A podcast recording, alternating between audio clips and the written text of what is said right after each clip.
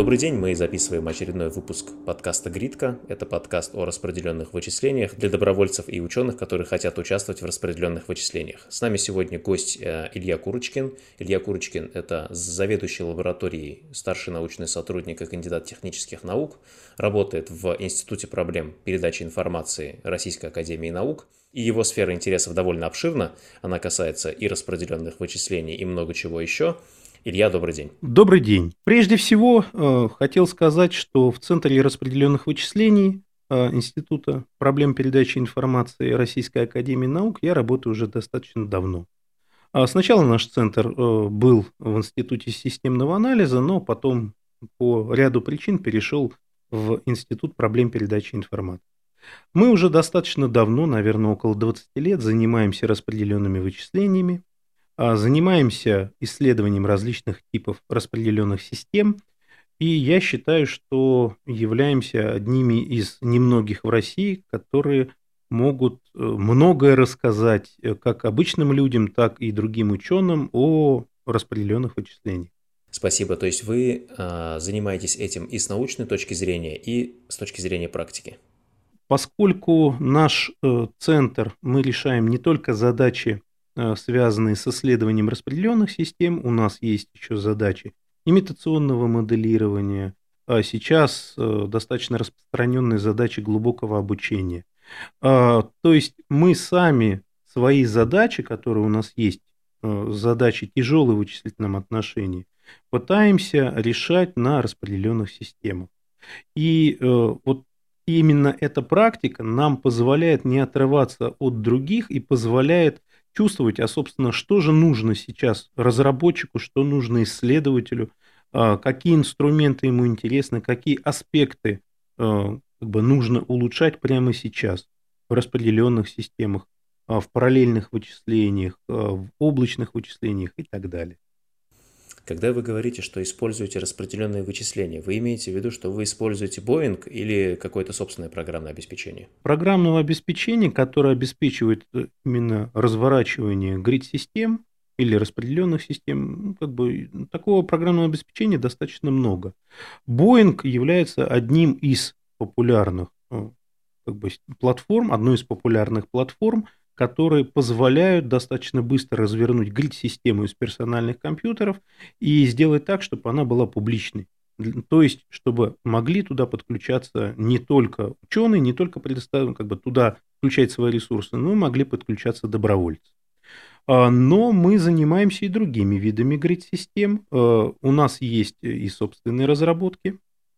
К примеру, есть платформа а, есть другое программное обеспечение, которое мы используем. Ну, к примеру, сейчас очень э, модные, так сказать, э, там, к примеру, Apache Spark, а, э, Kubernetes. Ну, как бы это уже именно в облачное вычисление. Но так получается, что очень у многих сейчас исследователей, ученых есть некоторый доступ к облакам, но при этом они не знают, а, собственно, как же вот этот вот доступ можно было бы использовать достаточно эффективно. Вот, ну и как бы стараемся как-то вот помогать нашим коллегам, э, которые находятся в нашем институте, которые находятся там, были в других институтах Российской Академии Наук, а в различных ведущих вузах России не только.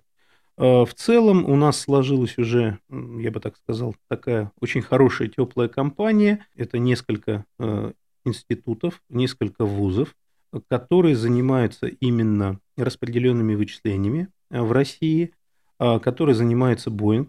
В этом смысле Boeing, он вне конкуренции, он как бы послужил поводом для как бы вот нашей э, дружбы, наших совместных работ. Наверное, лучше, если мы будем говорить сначала о грид-системах персональных компьютеров и о программном обеспечении Boeing, платформе Boeing. А, здесь мы тоже имеем достаточно большой опыт, при этом наш опыт не только касается разработки приложений для такого типа грид-систем, он не только касается сопровождения проектов, но кроме этого, когда мы поняли, что нам необходимо а, как-то мотивировать добровольцев, мы а, поняли, что нужно, к примеру, исследовать сообщество добровольцев. Мы провели ряд опросов.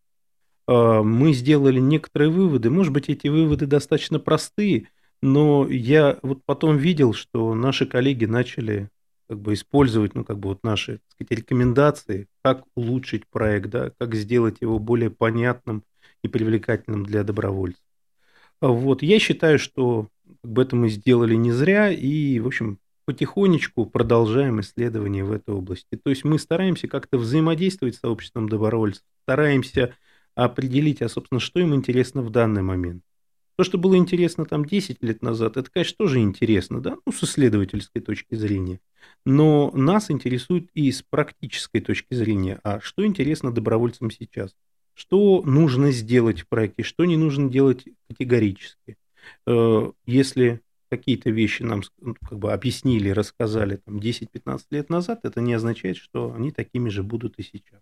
Ну, самый простой пример. Э, когда только именно вот движение да, добровольцев по распределенным вычислениям только набирало свои обороты, это было, наверное, так сказать, там а, нулевые года 21 века, да, так сказать, начало десятых годов, а тогда визуальная составляющая не была такой важной. Но сейчас, когда подросло новое поколение, когда как бы любой сайт, да, так сказать, достаточно популярный можно открыть, и мы увидим, что как бы он достаточно красивый, да, так сказать, там над ним поработали дизайнеры и так далее. В этом случае, ну, было бы глупо, наверное, считать, что добровольцы, которые тоже, так сказать, среди них есть молодые люди, как бы скажут, что нет, давайте мы визуальную составляющую оставим за бортом. Ну, наверное, это будет неправильно. Поэтому действительно мы поняли в какой-то момент, что мы немножко отстали, вот, и в смысле дизайна, в смысле оформления, но как бы вот стараемся сейчас наверстать упущенное, и как раз нам в этом помогли сами добровольцы, которые сказали, ребят, ну, вы поймите, как бы все развиваются, и мы тоже должны развиваться, и сайты должны развиваться. Иногда они даже собственным примером, там, там к примеру, организации групп, там, ВКонтакте, в Facebook, в каких-то еще других социальных сетях нам говорят, ну вот посмотрите, можно же сделать так. А, посмотрите, это же хорошо, это красиво, это привлекает много людей. А в целом как раз привлечение новых добровольцев, популяризация именно этого движения остается для России ну, как бы очень проблемной. Поскольку очень немногие знают об этом. А если даже знают, ну, часть людей просто боятся. А чего они боятся? А прежде всего того, что они думают, что там организаторы проекта будут, к примеру, майнить. Э, вот, то есть они возьмут и будут как-то использовать их компьютеры, да, но будут использовать, так сказать, там, не очень правильно, так сказать, там, противозаконно, так сказать, ну, там, для, так сказать, там, чего-то плохого. Но в целом сейчас почти все проекты – это открытые проекты, даже с открытым исходным кодом, постоянно публикуются новые результаты, можно пообщаться с учеными, которые занимаются этими проектами, и у них узнать, непосредственно у них, да, чем же они сейчас занимаются, да, и что же сейчас а, делается в проекте. Поэтому, к сожалению, конечно, не для всех людей, как бы этих объяснений достаточно, как бы вот этих возможностей, но там, условно говоря, там 30%, там 50% из людей, которые узнали о добровольных распределенных вычислениях, как-то заинтересовываются ими, и некоторые из них даже приходят и остаются в сообществе добровольцев достаточно надолго. А как маркетолог, наверное, добавлю, что самый большой конкурент подобных продуктов – это ничего не делать. То есть а, просто все оставить как есть, не потому что есть какие-то специальные возражения, а просто потому, что не видим причины что-то менять в текущем своем поведении? Ну, вы знаете, э, вопрос э, ничего не делать, э, может быть, достаточно интересно, надо это как бы тоже, так сказать, изучить, спросить, как-то оценить. Но когда мы спрашивали, а, собственно, что же движет добровольцами, когда они присоединяются к проектам добровольных распределенных вычислений, когда они в них участвуют, при том достаточно долго. Прежде всего, я сейчас говорю именно о русскоязычном, русскоязычной части сообщества – это прежде всего помощь науке. То есть это некоторый такой альтруистический порыв, который, э, ну, я считаю, так сказать, свойственен все-таки вот нашим людям, которые совершенно четко понимают, что ученые точно такие же люди, как и они, у них всегда не хватает ресурсов, и если не они им их предоставят, тогда никто им не предоставит. К сожалению, так сказать, может быть, это немножко горько осознавать, да, но как бы они иногда попадают в самую точку. Поэтому как бы за это им, как бы за то, что добровольцы предоставляют ресурсы, огромное спасибо. И как бы я хотел бы как бы еще раз, да, так сказать, подчеркнуть, что иногда это единственная возможность посчитать какие-то большие эксперименты для некоторых групп. Ну, тем более, что человек, который уже купил мощный компьютер для того, чтобы, например, играть, он уже потратил деньги. Дальше вопрос стоит только в электричестве. Электричество на какой-нибудь 500-ваттный компьютер в течение месяца, работающий беспрерывно, оно обойдется примерно в 1000 рублей. В России, то есть с учетом нашей цены на электричество, это действительно подъемная сумма.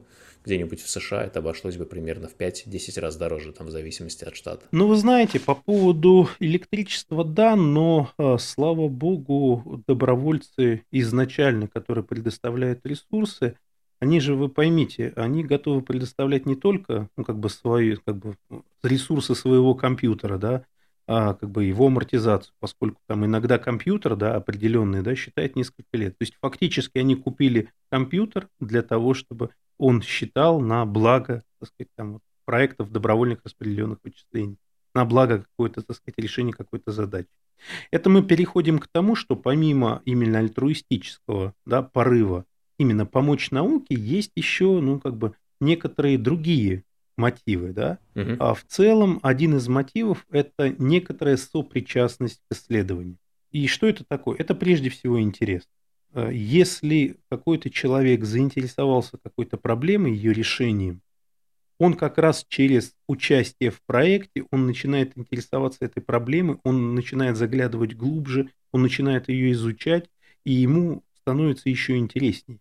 И ему становится интереснее, ну, как вам сказать, даже не знаю, а, как бы это даже не тотализатор, да, это не какая-то игра, да, а это вот просто интересно, вот просто следить за развитием прогресса, который происходит вот просто вот у тебя на глазах. Вот это тоже очень сильно мотивирует. Опять же, если будут какие-то персональные результаты, то есть когда пользователь видит, что именно он сделал, что именно он нашел, что именно он обработал, вот для него, конечно, это очень хорошая мотивация. Кроме того, вот есть такой пример, когда в ЦЕРНе, да, наконец-то нашли бозон Хиггса, и э, как бы некоторые добровольцы сказали, ребята, мы тоже участвовали в этом, а действительно ЦЕРН, да, который обладает десятками суперкомпьютеров, самый, по-моему, так сказать, огромной, да, сетью, так сказать, вычислительных мощностей, научных центров, а, сетью, которая, так сказать, позволяет передавать достаточно большие данные. Он при этом развернул свой проект добровольных распределенных вычислений для того, чтобы проводить некоторые эксперименты. И действительно, добровольцы могут сказать, что они участвовали в экспериментах, которые привели к открытию бозона Хиггса. И вот эта вот сопричастность, ну, как бы пусть это э, как бы такое уже, как бы, я даже не знаю, чувство, да, там, эгоистичное, да, но, э, тем не менее, вот эта сопричастность, она тоже дает определенную долю добровольцев, которая, а, ну, во-первых, так сказать, мотивирована, да, она мотивирована а, участвовать в проекте долго, до получения каких-то хороших результатов, и в целом, ну, как бы, это, это ж, это ж хорошо, это ж классно. Это получается, что пока не будут получены хорошие результаты, добровольцы будут э, с нами. А после того, как результаты будут получены, эти результаты да, так сказать, если о них расскажут, так сказать, в новостях, о них расскажут ведущие, так сказать, мировые СМИ, а, они привлекут много новых добровольцев. К примеру, а, на одном астрофизическом проекте, если не ошибаюсь, когда наконец-то нашли новые, так сказать, космические объекты, а, после этого аудитория проекта выросла, по-моему, в два или в три раза. Ну, оно и понятно, да, об этом рассказали, сказали, ой, классная вещь, это действительно, давайте тоже поучаствуем, мы тоже, мы тоже хотим искать там новые звезды. Но это же хорошо, когда, ну, так сказать, вот а я, к примеру, смог найти звезду. Или, к примеру, э, да, вот один из немногих случаев, когда математический проект, э, это Sat at Home, как раз вот российский проект, и э, его организаторы сделали так, что было известно, когда там находились определенные результаты. Результатов было крайне немного, там, по-моему, не больше двух десятков. И когда эти результаты находились, понятно было, то есть сразу вот просто на сайте писали, кто именно, на каких компьютерах были они найдены. Таким образом, человек, когда видел на сайте э, проекта э, свою фамилию, свой никнейм, а, он, так сказать, ну, достаточно серьезно радовался, это тоже была серьезная мотивация. Я посмотрел э, статистику того же самого LHC, то есть CERN, который публикует а, свои задачи. Выходит, что у него сейчас порядка 36 терафлопс. Это не сказать, чтобы гигантское число. Возможно, какая-то часть статистики скрыта, но а, надо понимать, что это а, производительность именно CPU. То есть у них очень мало задач на GPU, на графическое ядро, которое дает большую производительность. И, опять же, это те мощности, которые работают постоянно. Порядка 3000 активных э, хостов у них сейчас, то есть порядка 3000 активных компьютеров задействовано у них в проекте через Boeing. Смотрите, когда мы говорим о мощности грид-системы, мы всегда должны понимать, что э, и мы должны различать общее количество узлов, которые участвуют в вычислениях, и количество активных. А, поскольку если мы сейчас, к примеру, говорим о том, что сейчас в LHC участвуют 6 тысяч компьютеров, а, я вас уверяю, что на текущий момент, вот прямо в этот момент, да, когда мы с вами говорим, участвуют ну, порядка 600 компьютеров. Все остальные по той или иной причине выключены, ну или как бы не участвуют в проекте. Они могут подключиться через 2-3 минуты, как кто-то подключится вечером, да, кто-то подключится утром, так сказать, всего лишь на 1 час, на 2 часа, да, и как бы снова, так сказать, отключится. Но, а, тем не менее, за счет именно вот массовости создается эта непрерывность. То есть получается, что 6 тысяч компьютеров постоянно вкладывают в проект. Пусть не все время, пусть не 24 часа в сутки, пусть это будет всего лишь один час, но это некоторый вклад. Понимаете? Вот. И ЦЕРН в том числе а, как бы содержит, да, как бы и раз, как бы сопровождает этот проект именно для того, чтобы, во-первых, обкатать какие-то текущие эксперименты. Для, и, кроме этого, прежде всего, для популяризации.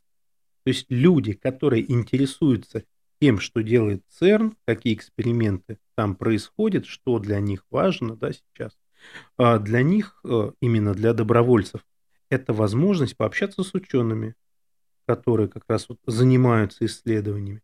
Для них это возможность посмотреть, какие данные они получают. Ну, поскольку если, к примеру, я как доброволец предоставляю свои ресурсы, я хочу знать, а на что я их предоставляю, какие результаты получаются. И в целом вот эти вот обязательства, они добровольно берутся организаторами проекта на себя. То есть можно просто подписаться на рассылку, а можно, есть английское выражение skin in the game, вложиться в этот проект и, соответственно, создать таким образом у себя внутренний интерес к тому, чтобы глубже разобраться, а что там происходит и что конкретно ребята сейчас э, обсчитывают и делают. Ну, еще раз поймите, да, подписаться на рассылку, ну, это же ни к чему не обязывает. То есть, э, прямо сейчас мне интересно, там, к примеру, какой-то астрофизический проект, да, который, так сказать, ищет, так сказать, новые пульсары. Но там, допустим, через два часа я о нем не вспомню, я переключусь на что-то еще. Но при этом, если я взял, так сказать, и прочитал статью да, об этих пульсарах, э, замечательно, я, у меня внимание, наверное, еще сохранится ну, несколько дней, я еще буду об этом помнить. Но если я при этом взял и подключил один из своих компьютеров к этому проекту, я потом зайду и посмотрю, а что же там в результате получилось, сколько я посчитал, какие текущие результаты. То есть я, вот именно вовлекаясь в вычисление, я глубже погружаюсь в эту проблему. Поэтому mm-hmm. рассылка, к сожалению, э, да, она дает некоторое вот сиюминутное э, привлечение внимания, но не больше, как правило. А вот именно э, как бы, там, приложение усилий, это вложение своих ресурсов, любых ресурсов, временных, э, вычислительных, там, может быть, что-то нужно сделать для проекта. А, если вот это все происходит, да, для добровольца это важно. И это вовлекает его настолько, что он уже остается с этим проектом достаточно надолго. Ну, при условии, конечно, что ему все нравится. Ему интересно.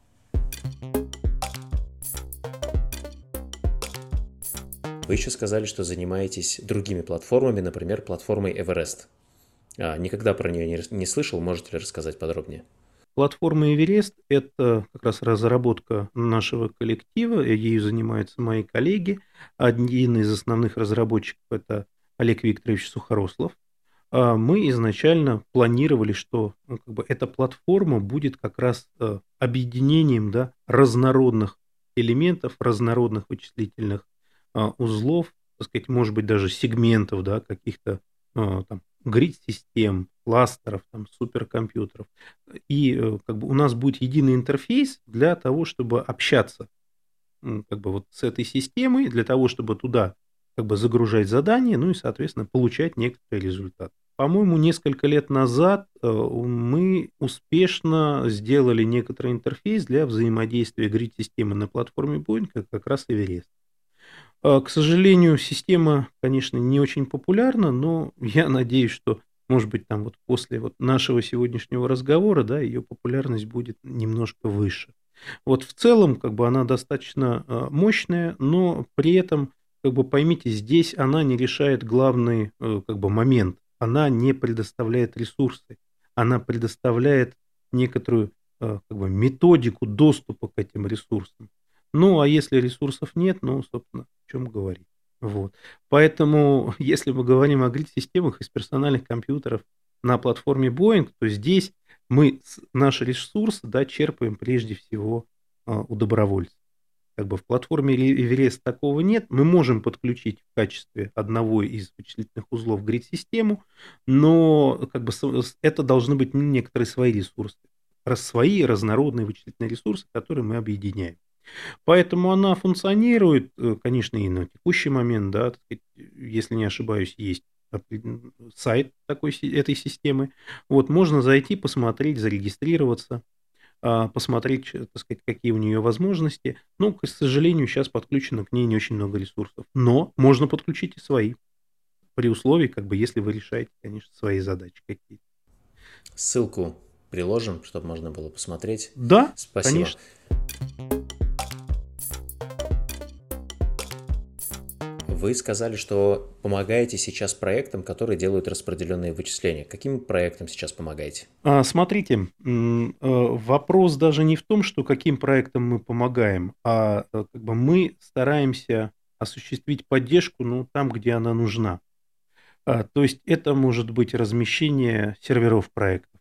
То есть э, до, по-моему, лет пять назад мы размещали у себя в своем, как бы в своей серверной, в своем дата-центре а, сервера нескольких проектов добровольных распределенных вычислений. И можно было сказать, что там половина российских проектов а, находилась именно вот у нас серверной. Вот, но, к сожалению, у нас возникли проблемы с помещением, а, вот, и из-за этого быстро пришлось некоторые проекты релацировать, значит, некоторые проекты, к сожалению, так сказать, временно прекратили свое существование, да, но вот как бы сейчас возрождают. Вот, помимо как бы размещение оборудования мы можем помочь как бы людям, которые вообще ничего не знают, мы можем помочь в разворачивании своего Boeing сервера, то есть разворачивании проекта. А, сейчас мы поняли, что как бы, такой вариант, он подходит не то, что далеко не всем, а почти никому не подходит. Все-таки немногие ученые хотят заниматься именно вот этой кухней, э, распределенными вычислениями. Поэтому мы сейчас а, разворачиваем свои зонтичные проекты, а для того, чтобы можно было проводить эксперименты, пусть небольшие, в течение недели, там, или большие там, в течение нескольких месяцев или года, ну, в, в интересах других ученых, других научных групп. Обязательно сообщите, когда развернете, пожалуйста, чтобы мы тоже подключились. Э, вы знаете, я вам могу даже дать ссылку. Сейчас, э, вот прямо сейчас уже функционирует некоторый тестовый проект. Я со своими студентами, да, как раз там отрабатываю некоторые вещи. В этом Классно. проекте, да, в этом проекте есть и комбинаторные задачи сейчас. А, вот студент сейчас как раз занимается исследованием а, грид-системы из мобильных устройств как бы мы в этот, в этот зонтичный проект подключаем не только персональные компьютеры и сервера, но еще подключаем и смартфоны, и планшет. Подозреваю, на... что на Android. Да, только на Android, к сожалению. Ну, в целом таких устройств достаточно много, поэтому э, давайте так, нам бы с этим разобраться. Ну, как бы уже у нас э, вроде как все начинает получаться, но как бы мы хотим некоторые еще специфические особенности взаимодействия именно с такого типами устройствами еще изучить. У вас уже есть название вашего зонтичного этого проекта? Э, вы знаете, э, изначально мы планировали, что он будет называться Optimate Home. Э, этот проект был достаточно популярен ну, там, лет пять назад, а, когда он занимался как раз задачами оптимизации. Сейчас пока вот именно, вот, я даже не знаю, как вот именно как публичный проект Optimate Home пока не развернут. Но есть другой проект, именно тестовый, да, он ну, как бы там у него нет именно такого названия, но планируется, что это вот как раз тестовый проект, он превратится в Optimate Home. Угу. И он развернут на Boeing, то есть будет работать прямо в менеджере Boeing. Да, Классно. да, конечно. И я не досказал, еще третье приложение – это как раз обучение нейронных сетей, обучение глубоких нейронных сетей, а, поскольку такие задачи сейчас э, достаточно э, часто возникают, возникают у студентов, возникают у исследователей, и не у всех есть э, хорошие видеокарты для того, чтобы можно было грубо говоря, запустить сказать, какие-то эксперименты и быстро что-то обучить. И в целом я сталкивался уже сам, я сталкивались, так сказать, вот мои коллеги, мои студенты, а, с тем, что обучение какой-то большой нейронной сети – это прежде всего как бы, необходимость каких-то больших существенных ресурсов. А не всегда они есть, и иногда, к примеру, студент говорит, ну, вы знаете, говорит, я не смогу на своем ноутбуке, у меня есть видеокарта, но для того, чтобы мне что-то вот обучить, да, чтобы у меня были хорошие результаты, мне нужно потратить два месяца. Я, извините, мой ноутбук не выдержит. Наверное, я сделаю что-то поменьше. Вот. Ну и всегда, конечно, так сказать, очень жалко, да, когда вот результат может быть получен, но он утыкается как раз в отсутствие ресурсов. И я надеюсь, что вот как раз этот проект, да, вот этот вот подпроект, да, обучения нейронных сетей, он позволит вот таких ситуаций, ну, если не полностью избежать, то, по крайней мере, сделать их э, как бы, чтобы их было как можно меньше. Вы тоже собираетесь в Optima at Home вставить этот да, э, да. проект? Классно. Да, то есть сейчас мы тестируем э, именно вот этот вот подпроект, и я надеюсь, что, так сказать, он уже заработает там, может быть, даже в этом месяце. Вы уже давно занимаетесь распределенными вычислениями в России, скорее всего, вот знакомы с э, такими проектами, как Герасим, САД, Акустик, которые тоже из России и запускались на платформе Boeing, набирали какую-то популярность и потом завершали свою работу в связи с тем, что, наверное, достигли необходимых результатов. Можете ли как-то коротко про них рассказать, пожалуйста? А, да, конечно. А, кроме того, так сказать, я, наверное, вот э, я горд тем, так сказать, что как раз вот э, какое-то время проекты SAT at Home и Acoustic at Home как раз вот находились как раз в нашем дата-центре, в нашей серверной, вот, и мы могли быть как бы для как бы наших коллег чем-то полезны. А, значит, проект Acoustic at Home это вообще был проект, э, где, ну, как бы это была совместная работа нескольких институтов, э, при том географически распределенные. Получалось, что это и Москва, это Иркутск, это Дальний Восток.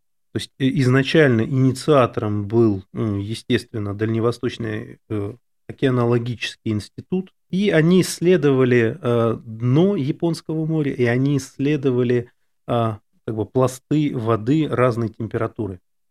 И э, вопрос состоял в том, что либо они будут, используют какое-то высокоточное дорогое оборудование э, и при этом получают результаты сразу, либо они используют какое-то дешевое оборудование, но при этом должны решить определенные сложные математические задачи. Э, в результате, э, ну, оно и понятно, да, так сказать, если эти задачи могут быть решены, как бы, почему бы не попробовать обычное дешевое оборудование, ну, как бы не то, что обычное, да, просто дешевое оборудование, а, провести как бы экспедицию, а потом результаты да, этой экспедиции, а потом как-то обработать как раз на распределенной системе или на кластере и получить какие-то результаты. А в результате а, в проекте Acoustic at Home, а, я так понимаю, были обработаны данные двух экспедиций. Я так понимаю, общая их продолжительность была, по-моему, там 2 или 3 месяца. А, и я так понимаю, что наши коллеги как раз вот из океанологического института получили определенный результат. Ну, вот после, я бы так сказал, вот таких вот двух этапов, двух экспериментов, да, проект на текущий момент э, был закрыт, ну, вследствие того, что результаты были получены. Сможете Это не означает... познакомить с авторами проекта, чтобы мы записали с ними подкаст как раз про результаты? Да, конечно, так сказать, я как раз очень хотел э, порекомендовать вам Олега Заикина, как раз вот из, из Иркутска, а, вот из Сибирского отделения Российской Академии Наук. А, он как раз является организатором SAT at Home, и фактически он являлся вот некоторым координатором и объединяющим звеном для проекта Acoustic at Home. Уже не первый раз слышу про Олега Заикина, обязательно с ним запишем подкаст. Как бы я уже говорил, что как бы сейчас уже, так сказать, в самом начале как бы мы еще друг друга когда не знали, как бы, да, фамилии часто мелькали, а сейчас мы уже практически, ну, как бы, мы стараемся встречаться, мы стараемся обмениваться какими-то результатами, какими-то новостями, и в целом более-менее понимаем, кто чем занимается, но это хорошо, поскольку можно спросить, к примеру, в какой-то определенной области, что нового, вот, для того, чтобы, ну, в том числе сэкономить себе время. Вот, не изучать, так сказать, статьи по другой тематике, а сразу же спросить у знающего человека, ну, всегда приятно. Я так понимаю, следующая офлайн встреча планируется где-то осенью на очередном суперкомпьютерном форуме российском? Осенью мы планируем сначала собраться в Курске, э, как раз э, у Эдуарда Ватутина. Значит, он будет проводить конференцию распознавания. А, значит, потом, я надеюсь, мы соберемся на суперкомпьютерных днях в России. А, как бы там конференции будут проходить рядом. Вот, но конференция будет проходить уже в Москве. А национальный суперкомпьютерный форум будет проходить в конце ноября, в начале декабря в городе Переславль-Залесский. А, ну, опять же, так сказать, если сможем, то, конечно, выберемся и туда, и обязательно, так сказать, встретимся, обменяемся результатами, обменяемся мнениями. Отличный повод посетить кучу интересных мест в Центральной России. Мы, вы рассказали про Acoustic at Home, а что по поводу SAT at Home и Gerasim at Home? То есть это те российские проекты, про которые я слышал. Если я что-то не упомянул, ну, кроме, естественно, сейчас работающих uh-huh. uh, Rake, Search, uh, CDOC и, и ODLK, тоже есть два проекта российских, насколько я понимаю. Если я что-то не упомянул, подскажите, пожалуйста. Если все упомянул, то пару слов про Sat at Home и про Герасим. А, проект Sat at Home, ну, наверное, мы будем считать одним из э, первых проектов, наверное, одним из самых успешных проектов. И как бы я считаю, что это проект долгожитель. А, этот проект как раз э, организовал Олег Заикин.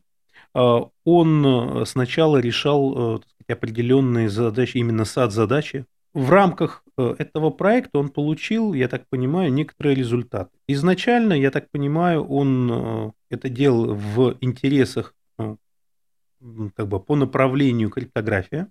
Вот поскольку как бы, именно сад-подход является именно распространенным для решения некоторых криптографических задач. А, но потом, спустя какое-то время, он перешел на структуры, математические структуры, которые называются латинские квадраты.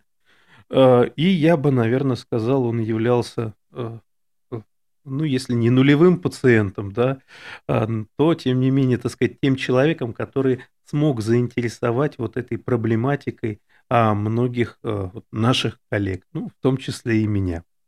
А, и вот как раз, э, когда он начал решать раз э, задачи, связанные с латинскими квадратами, с исследованиями свойств латинских квадратов, а, то как раз аудитория, да, которая, ну, как бы вот э, даже не то, что аудитория, да, а вот помощники да, организаторов проектов, да, она разрослась достаточно быстро до такой небольшой научной группы, да, программистской, да, и научной, которая смогла сделать достаточно много интересных вещей.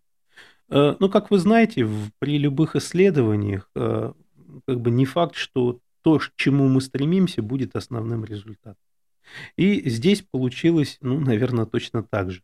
Он начал исследовать латинские квадраты, и при этом как бы ему выдали э, как бы, доступ к супер, к кластеру, наверное, так будет правильнее, да, а к одному кластеру, который находится как раз у него в институте. Потом дали доступ еще к другому кластеру, который находится в Москве. Это вот как раз вот мои коллеги, так сказать, позаботились об этом. А, и получилось так, что он мог существенно нарастить свои вычислительные ресурсы и ресурсы проекта. Но нужно было что-то сделать, нужен был какой-то интерфейс для того, чтобы можно было подключить в фоновом режиме кластер к проекту добровольных распределенных вычислений. И в результате, ну, в течение нескольких, за, там, вот, там, по-моему, за год или за два, э, им и еще несколькими людьми, в том числе Максимом Манзюком, э, были, был разработан ну, некоторый интерфейс, да, который позволял, во-первых, в фоновом режиме присоединять ресурсы кластера, он позволял это делать именно действительно в фоновом режиме, это очень важно. А поскольку другие задачи, которые решались на кластере, да, ну, грубо говоря, им Boeing не мешал. ну, грубо говоря, вот вычисления, которые проводились именно в рамках этого проекта.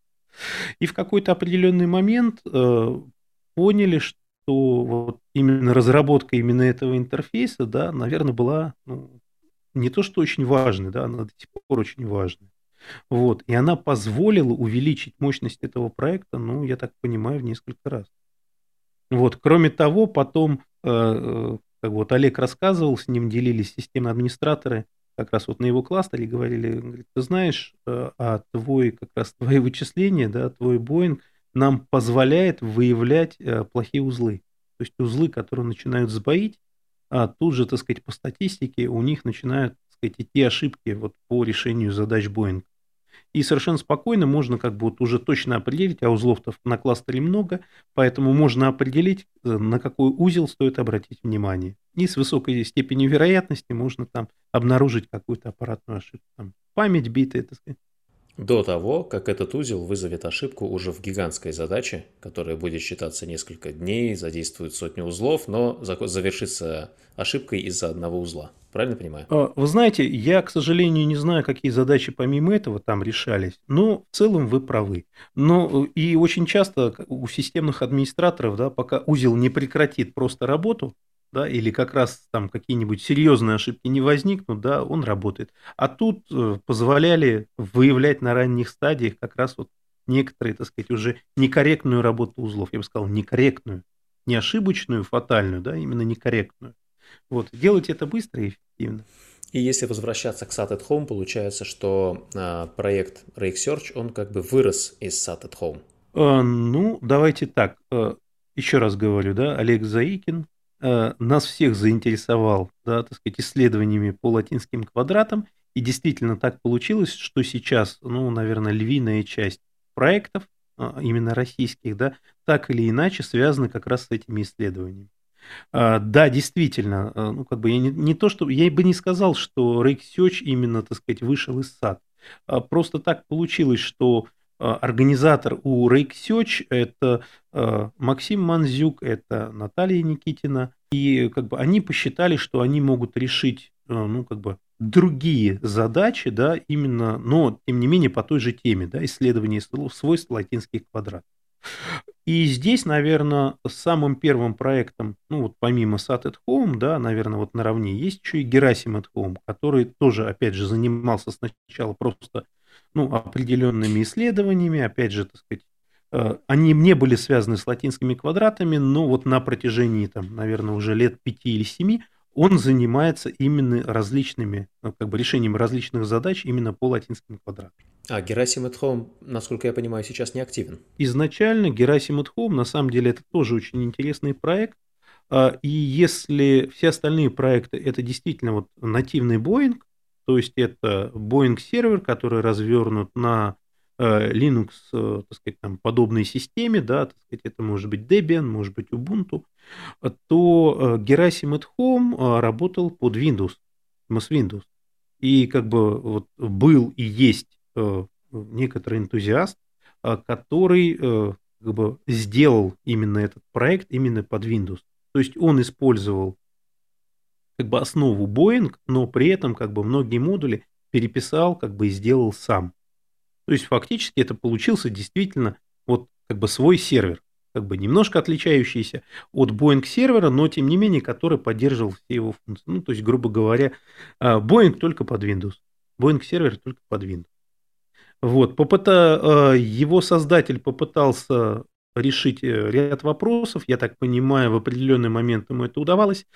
Но как бы последний год, я так понимаю, были определенные проблемы с а, как бы, самим сервером, на котором был Герасим развернут. Э, и в целом, ну, как бы нужно сейчас просто как бы вот посмотреть, связаться как бы вот с этим энтузиастом, да, с этим добровольцем, вот, который в целом как бы отдал вот именно добровольным распределенным вычислениям именно в России, ну, наверное, сказать, вот последние, наверное, ну, если, ну, наверное, лет 20, тоже 20-15 лет. То есть он занимался ими достаточно давно. Тоже буду благодарен контакту чтобы связаться и поговорить с ним? А, да, конечно, как бы человек немножко специфический, но знает очень много. Вот, поэтому мы в любом случае ему очень благодарны за то, что он, как бы, во-первых, сделал проект очень длительное время, поддерживал, Герасима Тхоум. Ну и кроме этого он просто был как бы добровольцем, который всегда занимал активную позицию и который как бы э, сподвиг, можно сказать, и других, да, сказать, э, оставаться в распределенных вычислениях или как бы начать считать, ну, условно говоря, как доброволец или организовывать свои проекты. Вот, поэтому, как бы, да, как бы в этом смысле очень хороший человек, вот, поэтому сможете, если с ним пообщаться, будет очень хорошо. Надеюсь, что он много вам сможет рассказать.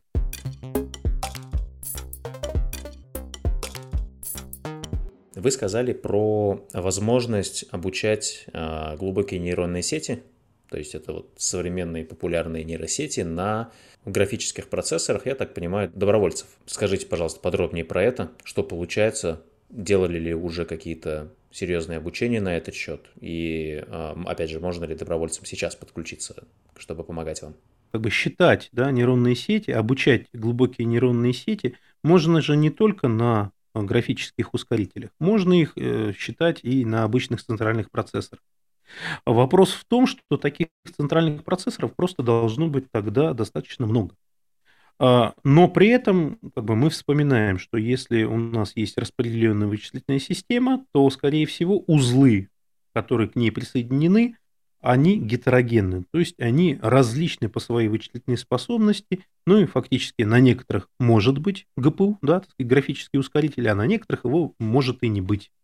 Поэтому наша задача использовать все ресурсы, ну, условно говоря, предоставляемые ресурсы на 100%.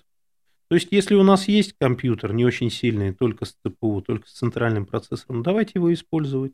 Есть компьютер, на, на борту которого есть э, две видеокарты, игровой, отличный, так сказать, с большим количеством памяти. Но ну, давайте ему выдадим столько заданий, чтобы он тоже был задействован на 100%. Вот, и э, для разного вида систем, ну, я бы так сказал, для э, разного вида гетерогенности, да, для разной степени гетерогенности есть э, уже достаточно давно разработанные несколько методов именно распределенного глубокого обучения. Ну, самый простой метод – это мы когда отдаем как бы, некоторые промежуточные так сказать, э, задания, а, фактически нейронная сеть расположена на каждом узле, и она обучается на там, каком-то локальном множестве изображений или на датасете. Вот сейчас вот модно говорить. А, и эти локальные датасеты выдаются каждую итерацию, поскольку процесс э, глубокого обучения итеративный. Соответственно, в начале каждой итерации мы раздаем некоторые локальные датасеты на узлы, Значит, на этих локальных узлах они обучаются и потом скидывают обратно результаты на один узел, ну, наверное, на сервер. И там они агрегируются, фактически там создается и обновляется глобальная модель, глобальная модель нейронной сети. Э, и, соответственно, в зависимости от того, сколько итераций у нас будет, ну, как бы столько раз модель это обновляет. А, очень хорошо, когда э, у нас есть достаточно большие датасеты, которые могут состоять из миллионов, там, сотен миллионов, даже миллиардов изображений. А в этом случае, даже если у нас есть там 100 компьютеров, да, мы все равно можем за достаточно э, адекватное время, я бы даже сказал небольшое время, задействовать все эти изображения в обучении. Потому что на самом деле, вот представьте себе, да, у вас есть один вычислительный узел, каким бы он э, крутым не был, сколько бы там не было памяти, не было бы там графических ускорителей, но обработать большое количество изображений он просто не в состоянии. Ну, одно дело, там, так сказать, там миллион изображений, да, или сотни тысяч, да, а если это сотни миллионов, ну, наверное, будет как-то уже, так сказать, нехорошо, это будет очень долго. А если мы сделаем следующим образом, мы возьмем э, и разделим это, вот этот датасет и будем брать только по маленьким частям. Ну, будем, так сказать, каждый раз выдергивать э, и формировать локальный датасет. Сначала из одной части датасета, потом из другой. И, к примеру, через сотню или через там, тысячу итераций мы обнаружим, что все изображения из нашего общего множества, да, из общего датасета были уже использованы. Ну, так сказать, в результате уже классно. Мы э, как бы даже на там, достаточно большой нейронной сети мы смогли, э, так сказать, мы ее смогли обучить на достаточно большом датасете. И большая, и большая нейронная сеть, и большой датасет. И в целом это можно сделать в том числе с помощью распределенной вычислительной системы. А, при этом а, хочу подчеркнуть, а, что здесь мы уже не ограничиваемся именно Boeing, А, значит, то есть у нас некоторые ресурсы могут браться именно в облаках. Вот, иногда даже получается так, что иногда а, там некоторые исследователи, даже коммерческие компании уже заинтересованы в том, чтобы а, нейронная сеть посчиталась достаточно быстро, да, обучилась достаточно быстро, и они для этого готовы потратить определенные деньги. Ну, то есть можно просто обучить на именно а, на облаке. Но, опять же, нужно все равно между собой как-то это, как бы эти ресурсы соединить, допустим, все ресурсы могут не располагаться в одном дата-центре, они могут располагаться там в нескольких дата-центрах, в нескольких облаках. И как раз здесь мы можем использовать различные программные обеспечения, которые нам позволяют объединить это в единое, э, сказать, в единую э, распределенную вычислительную систему и, соответственно, как бы достаточно быстро обучить. А Boeing для этого тоже подходит, но следует учесть, что все-таки специфика Boeing в том, что а, именно эта система, эта платформа заточена именно на длительные вычисления и очень большие накладные расходы именно на обмен а, результатами, входными данными и так далее. Вот поэтому нужно достаточно точно выверять, а собственно, сколько у нас будет проходить обучение, ну вот именно вот обучение в рамках одной итерации на одном узле. То есть, если это будут секунды, наверное, это неинтересно. То есть, нужно что-то менять. Если это будут десятки минут, ну, наверное, это то, что нужно. К примеру, 10 минут, так сказать, час-два вообще идеально.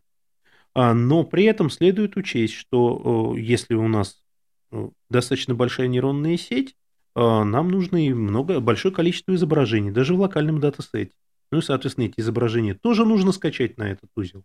Ну и, в общем, как бы вот мы часть этих вопросов стараемся решить, а некоторые уже решены.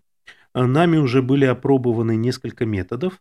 А, это а, синхронное распределенное обучение, это асинхронное распределенное обучение, когда мы результаты не сначала все собираем вместе, агрегируем. Притом получается так, что быстрые узлы быстро посчитали результат, отдали его и ждут, пока посчитают медленные узлы. Ну, как бы мы еще сделали так называемый асинхронный метод, когда результаты от узла отправляются на сервер, и, соответственно, как бы эти результаты не ждут остальные результаты, да, грубо говоря, добавляются в глобальную модель по мере их поступления. Это немножко увеличивает время обучения, точнее, увеличивает количество итераций, которые нам нужно сделать, но позволяет избежать э, простой э, некоторых узлов. Обычному разработчику, я извиняюсь, что перебью, то есть чтобы воспользоваться теми наработками, которые у вас есть, что ему нужно сделать?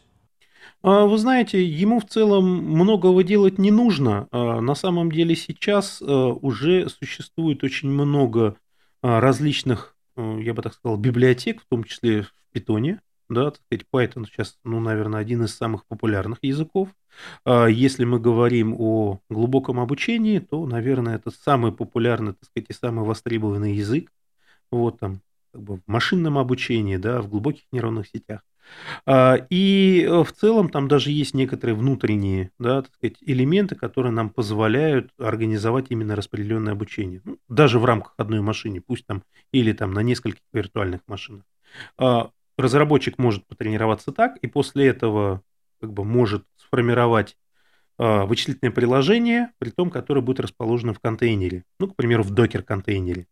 Вот. А дальше этот докер-контейнер может разворачиваться уже на узлах, там можно его как бы отправлять целиком, да, так сказать, или разворачивать уже, так сказать, на узле, а для того, чтобы как бы внутри этого контейнера с определенным окружением обучалась нейронная сеть. Нужно ли ему что-то специально сделать для того, чтобы обучение нейронной сети можно было разделить на части? Учесть какую-то библиотеку или что-то еще? Да, конечно, э, в любом случае э, просто глубокое обучение – отличается от э, распределенного глубокого обучения.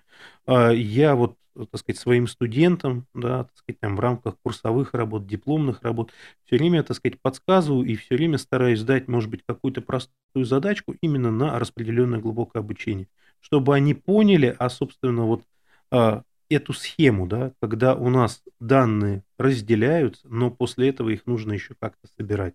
Какие данные нужно собирать? Потому что для э, людей, которые этим занимаются достаточно давно, ну, некоторые вещи очень как бы, понятны и просты. Человеку, который только с этим столкнулся, э, очень тяжело. Ну, к примеру, а, многие, так сказать, знают, что есть там, к примеру, стохастический градиентный спуск как метод обучения нейронной сети, глубокой нейронной сети.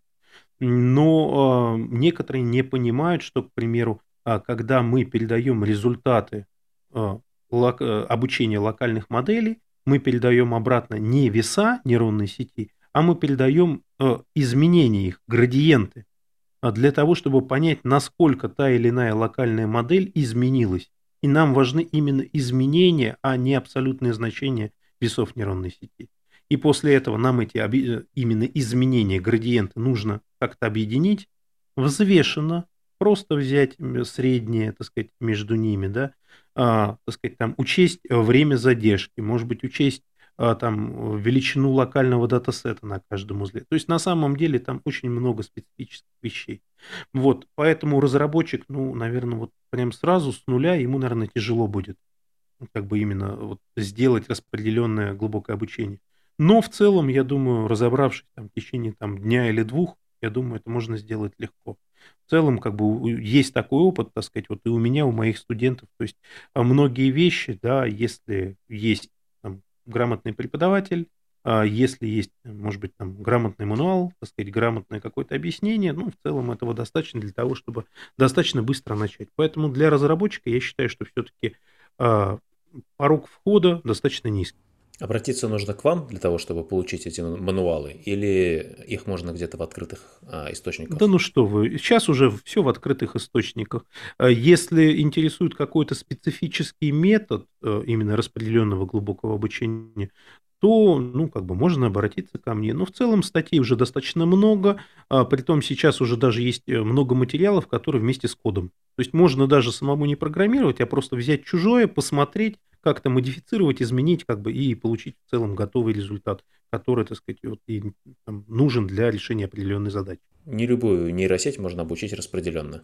Ну, наверное, да, но если мы говорим о, наверное, достаточно простых конструкциях, если мы говорим о сверточных нейронных сетях, а если мы говорим, к примеру, о сетях а, прямого распространения, нерекуррентных, то в целом именно вот такое распределение, оно достаточно простое. Вот, и я еще хотел э, рассказать о другом типе именно распределенного обучения, так называемом децентрализованном. То есть мы до этого с вами говорили о э, распределенном обучении, в котором есть все-таки некоторый узел, координационный сервер, да, который собирает все результаты узлов. Но в целом этот сервер является и, ну, условно говоря, слабым звеном. А мало ли, так сказать, там результата на нем потеряется, он перестанет, так сказать, там, он выйдет из строя, он перестанет отвечать. В этом случае у нас... Ну и он просто должен быть достаточно мощный. И в результате получается, что как бы это слабое звено. Мы можем этого избежать, сделав полностью децентрализованное распределенное обучение. То есть никакой глобальной модели у нас не будет. И в этом случае мы можем совершенно спокойно организовать именно обмен данными между просто узлами нашей распределенной системы. Они просто обмениваются между собой по определенному алгоритму, и тем самым, ну, условно говоря, может быть, не так быстро, но достаточно надежно могут э, обучиться. При этом хочу заметить, что э, в любой момент времени мы на как бы любой, на любом узле можем иметь ну, как бы определенную обученную модель. Пусть не очень хорошо, но там спустя какое-то большое количество итераций, ну, у нас, условно говоря, э, нейронные сети, да, их настройки, их веса будут примерно одинаковыми. Ну, как бы после того, как они обучатся. Выглядит как э, децентрализованная голографическая нейросеть, которая работает э, не на каком-то конкретном ком- компьютере, а в сети. Вы знаете, я думаю, что э, в будущем, наверное, вот за этим методом большое будущее. Объясню почему. А, значит, э, если самом начале именно децентрализованно, это было скорее так, э, наверное, некоторые теоретические, да, так сказать, изыскания, да, которые а, там думали, а что мы сделаем, если вот действительно уберем сервер, у нас будет вот именно децентрализованная модель обучения, то сейчас, э, когда данных становится все больше, а данные являются некоторые персональными, то есть, грубо говоря, они не подлежат распространению в исходном виде, то в этом случае нам приходится обучать нейронную сеть на этих данных на том узле, на котором они расположены. И мы как раз тогда уже говорим именно о децентрализованном глубоком обучении, но с некоторым, ну, как бы, опять же, ограничением по данным. И тогда это вот широкий класс задач, который называется федеративное обучение. Когда у нас, к примеру, есть медицинские изображения, да, к примеру, которые там находятся, там, к примеру, там, в какой-то поликлинике, какой-то клинике, и э, их никто никуда отдавать не будет. Э, они могут быть э, предоставлены только там, ну, условно говоря, на определенном компьютере, на определенном сервере. Но на этом сервере мы, к примеру, можем обучить нашу нейронную сеть именно на этих изображениях. Таких клиник может быть достаточно много, сотни тысячи. Вот. Если мы организуем э, обмен между ними, но при этом не исходными данными, да, фотографиями, да, результатами исследований, а если мы организуем именно обмен именно вот такими градиентами нейронной сети, тем самым мы позволим сохранить приватность этих данных, а с другой стороны сможем объединить э, просто гигантский массив данных и получить э, обученную нейронную сеть на этом массиве. То есть результаты обучения на датасете, который есть в какой-то конкретной клинике, учтутся в работе всей нейросети, но при этом сами данные не будут расшарены и не утекут. Да, при том самое главное, вы понимаете, а, данные а, у нас не могут быть никоим образом восстановлены. То есть обучение нейронной сети, ну, в целом понятно, как оно происходит, но очень сложно понять, собственно, какие именно данные участвовали. То есть вычленить, к примеру, там одну, там, к примеру, запись, одно исследование, там, к примеру, там, коты легких там, определенного пациента. Этого сделать практически невозможно. То есть в этом смысле, ну, я считаю, что вот именно за федеративным обучением достаточно а, большое будущее как бы очень во многих местах, э, как бы во многих отраслях оно может быть использовано. Сейчас люди не любят шарить свои датасеты, тем более это не любят делать крупные организации. Тем более, если они государственные или связаны с медициной или другими чувствительными сферами. Я вам больше скажу, не просто организации, а как бы отделение этих организаций да, к примеру, там есть там Министерство здравоохранения, опять же, да, есть клиники, есть поликлиники, да. Если там, допустим, в Москве, наверняка в Санкт-Петербурге э, есть некоторая э, информационная система, которая объединяет эти данные, то в рамках страны, наверное, это добиться, наверное, удастся еще не скоро. Вот, поэтому, э, если, к примеру, сейчас обучать нейронную сеть, то договориться именно вот о таком использовании данных, наверное, будет существенно проще, при этом как бы данные действительно никуда не утекут, и вот эти вот э, как бы барьеры, да, так сказать, организационные барьеры будут преодолены, я надеюсь, что гораздо быстрее, чем произойдет, да, когда расшариваются данные будут.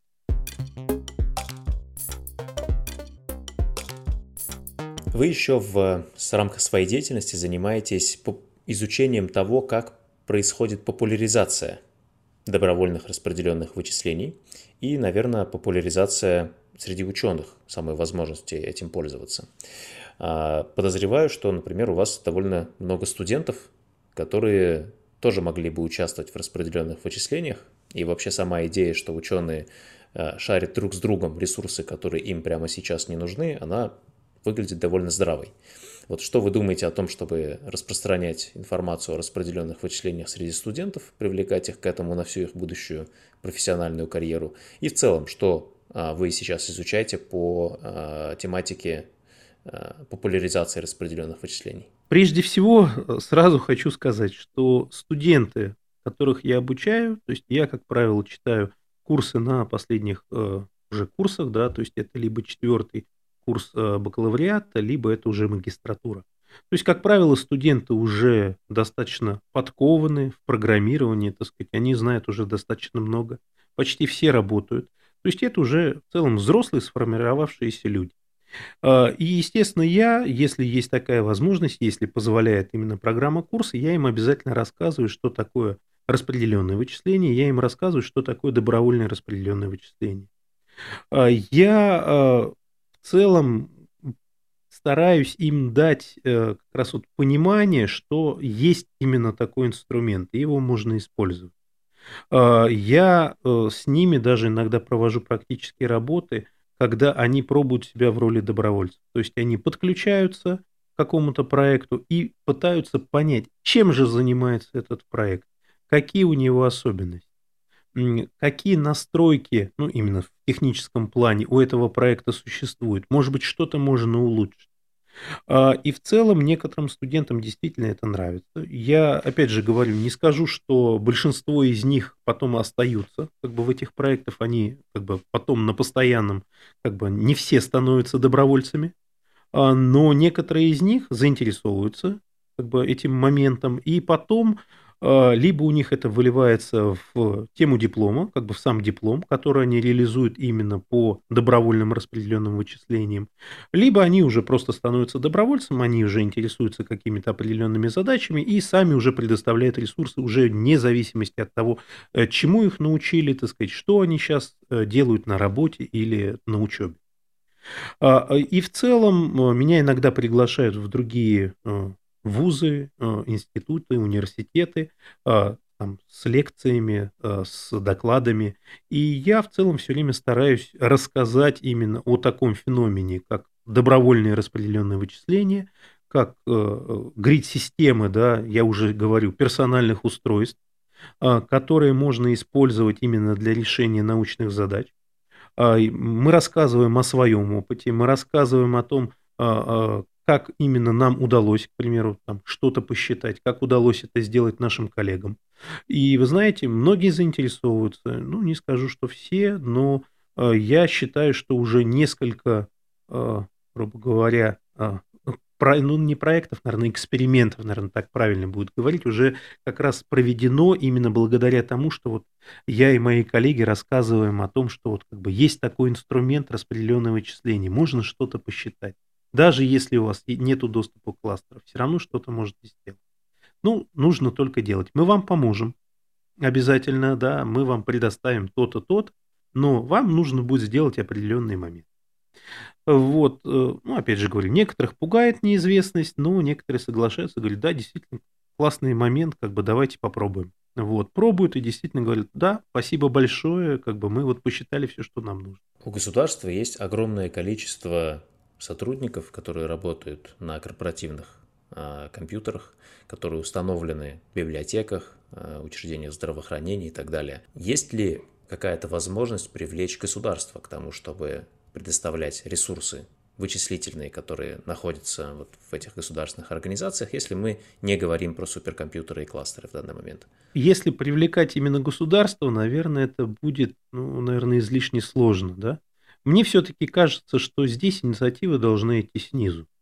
И у нас есть несколько примеров, когда а, действительно определенные организации, ну, как бы те же вузы, да, говорили о том, что а давайте мы создадим свою внутреннюю грид-систему, так называемую корпоративную грид-систему, и в ней будем решать только свои задачи. Мы не будем решать чужие научные проекты, мы будем решать только свои. Но при этом мы будем использовать только свои вычислительные ресурсы. И примеры такие есть, вот именно работающих проектов. И э, кроме того, я вам могу сказать, что перед тем, как именно вот работать вот, и исследовать добровольные распределенные вычисления, я именно занимался тем, что использовал все свои возможные ресурсы, да, все доступные мне ресурсы да, для решения одной задачи. То есть фактически я сначала руками пытался, так сказать, без специализированного программного обеспечения просто создать такую же грид-систему для решения своих задач. Ну, так, на тот момент это было имитационное моделирование телекоммуникационных сетей. Вот, э, честно скажу, э, было сложно, как бы, и когда я понял, что есть такое программное обеспечение, которое позволит, ну, грубо говоря, вот эти вот все а, технические моменты, технические сложности убрать, я был очень рад, как бы, и не то, что сразу начал его использовать, мне потребовалось определенное время, но после этого я понял, что это достаточно мощный инструмент, не только как как бы публичная открытая грид-система, но и как корпоративная закрытая система, которая тоже может быть достаточно мощной. То есть получается условный вуз или институт может взять а, серверную часть Boeing и развернуть на нем свой проект, потом подключить Boeing клиенты на всех компьютерах, которые установлены, например, в рамках здания, в том числе подключить а, этот модуль как дополнительный на кластере, чтобы использовать его свободные ресурсы, и э, начать считать свои проекты, потому что программное обеспечение open source, и, соответственно, можно его использовать для подобных задач. А, да, действительно так. При этом, э, если мы говорим именно о грид-системе на платформе Boeing, э, то здесь мы не ограничиваемся зданием, и мы можем даже сделать так, что у нас, к примеру, вуз, который расположен там, к примеру, там, в нескольких зданиях, там, примеру, в нескольких районах или даже, может быть, в нескольких городах, способен достаточно быстро развернуть такую систему. Ну, поскольку для того, чтобы доброволец смог подключить свой э, компьютер, да, достаточно просто, просто скачать Boeing клиент и подключиться к определенному проекту. То же самое можно сделать э, там, в рамках какой-то организации. Издается приказ, там системный администратор или уже сами пользователи просто, опять же, так сказать, подключают, э, скачивают Boeing клиент, устанавливают его, подключаются к определенному проекту, и после этого этот ресурс, он у нас Э, условно говоря, в грид-системе.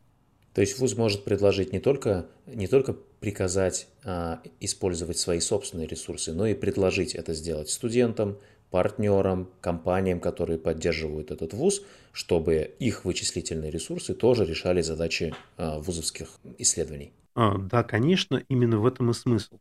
А, кроме того, вот хочу рассказать а, о своем опыте, когда сначала когда только вот начал разрабатывать курс, который был посвящен, ну, в том числе распределенным вычислениям, да, параллельным вычислениям, распределенным вычислениям и облачным вычислениям. И я подумал, а, собственно, а как сделать так, чтобы студенты все-таки пощупали, что такое, говорит, система? Пусть на платформе Boeing, там, а на другой платформе. Как им дать вот именно пощупать? И я понял, что если каждый из них будет разворачивать свою грид-систему, то в этой грид-системе, ну, как бы максимум будет там 2-3 компьютера. Ну, там, условно говоря, один компьютер, там, телефон, планшет, может быть, еще временно подключит какой-нибудь там а, учебный компьютер в компьютерном классе в ВУЗе. А, но это же не интересно. Как бы грид-система э, должна состоять, ну, как бы из нескольких десятков узлов. А, в результате я понял, что студенты должны подключаться к одной грид-системе но при этом они должны э, иметь возможность решать в том числе свои задачи. То есть в этой грид-системе будет много вычислительных задач. Ну, то есть мы снова переходим к зонтичному проекту. То есть получает, и эти задачи, они, как правило, будут не очень сложными. То есть некоторые из них будут считаться там день-два, но тем не менее количество ресурсов, которые вот пока студенты делают там эту лабораторную там практическую работу, оно будет несколько десятков вычислительных узлов. То есть у себя они считали бы этого два месяца, а так они посчитали за день-два, в том числе с использованием ресурсов своих сокурсников, получили результат и пошли работать дальше. Тут вопрос в другом, что э, когда я им как раз вот как бы им порекомендовал развернуть именно такую грид-систему, они исследовали именно э, как бы само взаимодействие узлов, они исследовали именно поведение грид-системы поскольку вы поймите, не может быть так, что, к примеру, у 30 студентов да, есть 30 вычислительных задач. Они не могут их одновременно решить на всех узлах. Может решить кто-то один. Тогда он получит, там, к примеру, прирост производительности там, около 30 раз, ну, не более 30 раз. Но если это сделают все, то никакого роста производительности не будет. Но если они именно исследуют, да, как им, к примеру, сделать приложение, которое будет работать на грид-системе, Какие следует э, соблюсти ограничения? Какая будет специфика? А как подгружаются данные? Как обратно загружаются на сервер результаты? Вот здесь им именно такой грид-системы будет вполне достаточно, поскольку именно вычислений, может быть, будет и не очень много, а все они смогут поместиться, так сказать, у всех будет как бы, проходить их задача, и, соответственно, они могут отлаживать свое приложение, как-то его менять, и будут получать отклик, ну, собственно, от всех узлов, при том как бы в автоматическом там режиме. Вот, то есть не нужно будет обзванивать своих коллег, создавать чаты, а это можно будет сразу понять, как бы вот работает у них задача, на каком-то узле не работает, какой-то узел там по какой-то причине сбоит. Такое часто бывает именно в самом начале при разработке. Но вот именно вот такой зонтичный учебный проект, вот э, такая, так сказать, учебная грид-система, она будет очень полезна именно для исследования, ну, как вот именно поведение, да, и особенности, так сказать, функционирования самой грид-системы. Я заметил, что среди разработчиков Boeing, то есть тех, кто разрабатывает серверную и программную часть, довольно много русскоязычных разработчиков. Знаете ли вы кого-нибудь из них? Ну, вы знаете, э, я бы так сказал, я, э, наверное, тоже уже не то чтобы сам приложил к этому руку, да, но, к примеру, вот у меня э, был совсем недавно студент, который очень заинтересовался как раз вот добровольными распределенными вычислениями, он заинтересовался именно платформой Boeing и сказал, ну, вы знаете, я вот хочу поучаствовать, я хочу сделать что-то полезное, что-то хорошее. А, и получилась достаточно такая а, смешная ситуация. У, как бы, он очень хороший студент, очень хороший программист, а, и он смог сделать э, обеспечение целостности данных в рамках именно вот работы Grid проекта, ну, в рамках работы проекта добровольных распределенных вычислений на платформе Boeing. И он в какой-то определенный момент начал изучать Boeing, Boeing сервер, значит, начал изучать именно вот там открытый код и понял, что вот да, действительно, вот тут в каком-то месте есть ошибка. Но поскольку это был уже 22 год, как бы начались определенные события, вот, а основные разработчики, они все-таки американцы, да, так сказать, это э, институт Беркли. Вот, и он написал, э, значит, туда, значит, как бы написал баг-репорт, а, и какое, какое же было его изумление и возмущение, когда, значит, основной разработчик, значит, посмотрел его, Бакри, значит, Бакрепорт удалил, создал свой и его исправил. Значит, он мне, так сказать, это вот, э, так сказать, в порывах возмущения, так сказать, жаловался, ну как же так, как бы, ну вот это ж я нашел, как бы сделал, а он взял, удалил, как бы сам все сделал. На самом деле история имела продолжение, э, значит, при том продолжение достаточно такое, э, так сказать, хорошее. А через какое-то определенное время как бы с ним связался как раз вот основной разработчик и предложил ему что-то доделать именно в рамках сервера Boeing.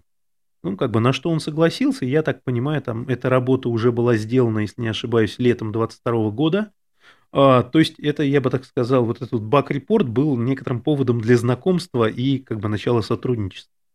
Вот, поэтому я считаю, что я все-таки уже тоже приложил руку к тому, что как бы увеличил количество русскоязычных разработчиков платформы Boeing. Ну, ну, как бы и на этом примере, так сказать, и другие тоже были. Вот. А так хотел сказать, что в целом Boeing действительно open source да, система, да, и некоторые модули могут быть модифицированы, добавлены именно самими организаторами проекта. К примеру, а, там проверка данных, она в общем, специфично для определенного вида проекта, для определенного вида вычислительных приложений. И иногда разработчики это делают сами именно для своего проекта. Или, опять же, вот мотивация добровольцев – это система начисления баллов. Мы ее исследовали достаточно давно, и я был свидетелем споров, когда говорили о том, что вот на определенных проектах, там, на Gerasim at Home, на SAT at Home, несправедливая система начисления баллов, поскольку добровольцы, ну, как бы спортивная, некоторая спортивная составляющая, соревновательная составляющая, она тоже для них очень важна. А, и говорили, что, вы знаете, вот такой системы там, например, не должно быть, сделайте другую.